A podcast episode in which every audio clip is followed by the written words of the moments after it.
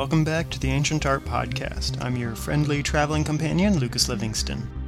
Back in episode 25, we took a gander at a beheaded beauty at the Art Institute of Chicago.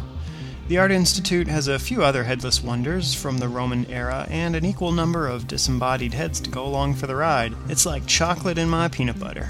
Two particularly attractive heads are of the Emperor Hadrian and his young. Uh, let's say, intern, Antinous, from the second century of the Common Era. One of the most beloved emperors in Roman history, Hadrian continued to be admired well into the Christian era. His name's perhaps most recognized today in the so called Hadrian's Wall in northern England. I say so called because that's what we call it now, not what the Romans called it. A popular tourist attraction today, Hadrian's Wall was constructed in AD 122 in the fifth year of Hadrian's reign. It's generally thought that the wall at that time marked the northern frontier of the Roman Empire. Hadrian ruled from AD 117 to 138 and is immediately recognizable by his characteristic features. Hadrian was the first Roman emperor to wear a beard, well, except for that Nero fella, but we'll just pretend that whole episode never happened. The beard then became quite fashionable after Hadrian, and every Roman emperor had one, for better or for worse, up until Constantine, the first Christian emperor from AD 306 to 307. But what else distinguishes portraits of Hadrian from any other bearded Roman? Notice the deep drilling into the stone. Hadrian has a characteristic hairstyle with thick, heavy locks waving frantically. This might convey a feeling of anxiety or wildness.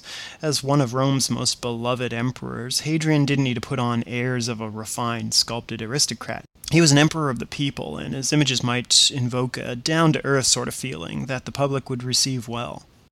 Imperial sculpture of the Hadrianic era also reflects a certain classical Greek sensibility, again in the hair with the tight curls forming a distinctive bowl cut, looking like it might just want to get up and jump off his head. Whoa, whoops, wrong slide. Now, how did that get in there? We see a similar rendering of the hair on certain Greek statuary, notably of Apollo. This image of Hadrian also looks like him, that's the funny thing about portraits. They uh, generally look like the individuals. Imagine that.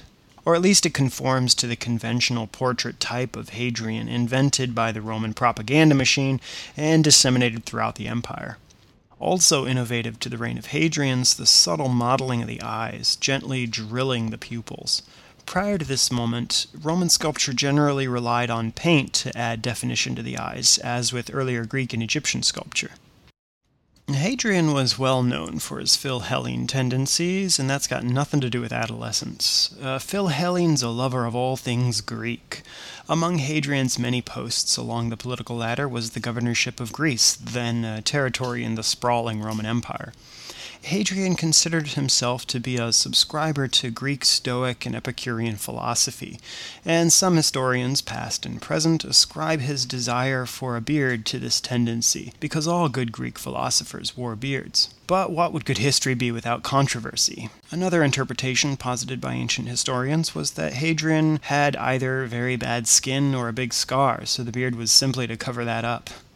Despite the uh, earlier statement above, Hadrian's phil Hellenistic enthusiasm did in fact extend to adolescence. Enter Antinous. Antinous was born to a Greek family in Bithynia, Anatolia, present day Turkey. According to one version of events, in AD 124, at the ripe age of 13 or 14, marital age for young men in Roman society, Antinous joined Hadrian's entourage as it was passing through Bithynia. Another account was that Hadrian had the entirety of the Roman Empire scoured for the most beautiful youth, and that happened to be Antinous. For six years, Hadrian paraded Antinous around as his arm candy. Then, in October of the year 130, while vacationing in Egypt, Antinous mysteriously drowned in the Nile. In a true to life unsolved mystery along the Nile, ancient historians debated whether this was an accident, suicide, murder, or maybe even a ritual sacrifice. Whatever the cause, and whether or not Hadrian was in any way involved, he sure didn't let on that way. In a state of mourning of epic proportions, Hadrian's grief knew no bounds. He named cities after the lost beloved youth, like Antinopolis in Egypt, also called Antinoi, Medals were struck with his effigy, and statues of Antinous were erected throughout the empire. Hadrian also minted coinage with Antinous' visage.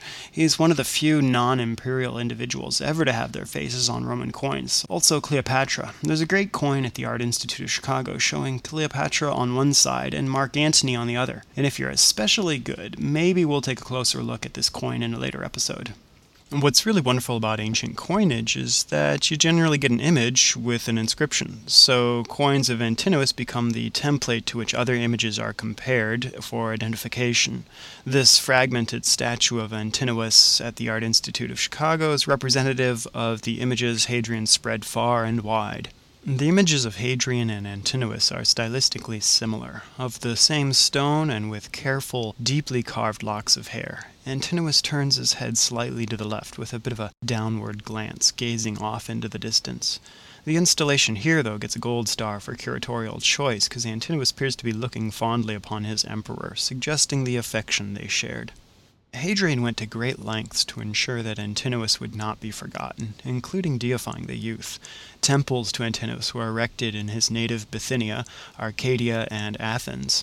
He was also depicted as the Roman god Bacchus, god of fertility, and as the Egyptian god Osiris, god of death and resurrection. To early historians, Osiris and Bacchus, or the Greek Dionysus, were considered one and the same, as both cults celebrate fertility and both gods share a death, dismemberment, and resurrection mythology. But that definitely needs to wait until another episode to be explored in greater depth. Modern scholars and connoisseurs take the whole matter of hairdos very seriously when identifying a particular image as Antinous. And we have to be careful because our perception of what was popular in antiquity can get skewed by what's been popular more recently. Images of Antinous were crazy popular in the 17th and 18th centuries, to the point that any second or third century figure of an unidentified slender youth with wildly articulated hair got the name Antinous slapped on it. Why? Profit margin. What dealer would sell an image of an unidentified youth when he could sell an Antinous for twice the price?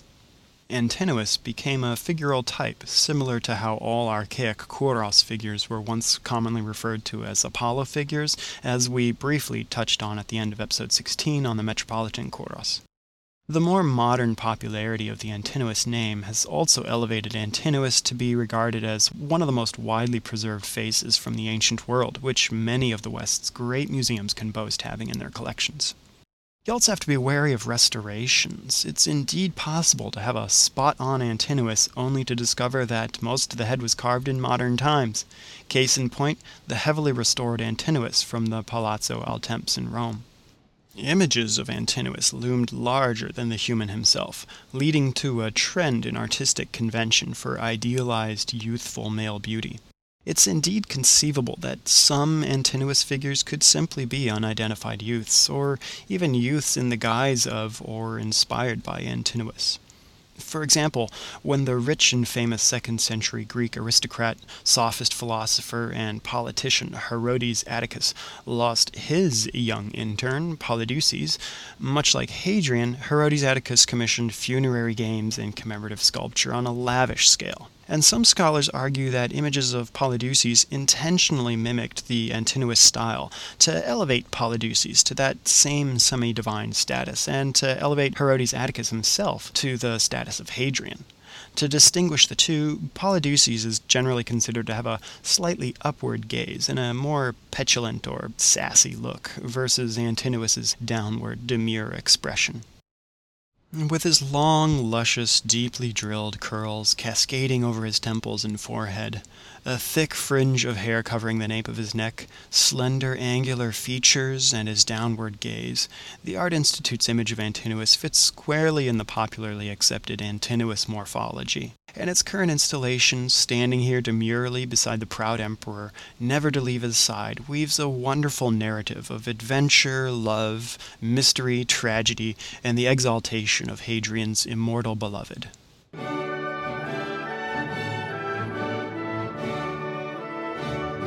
Check out ancientartpodcast.org for the complete transcript to this and every episode, image galleries with credits, and an extensive bibliography. Increase your karma and add a review on iTunes or leave comments on YouTube. If you have any questions or comments, you can email me at info at ancientartpodcast.org or get in touch with the feedback form on the website. You can friend the podcast at facebook.com slash ancientartpodcast and follow me on Twitter at Lucas Livingston. I hope you had fun, and I'll see you next time on the Ancient Art Podcast.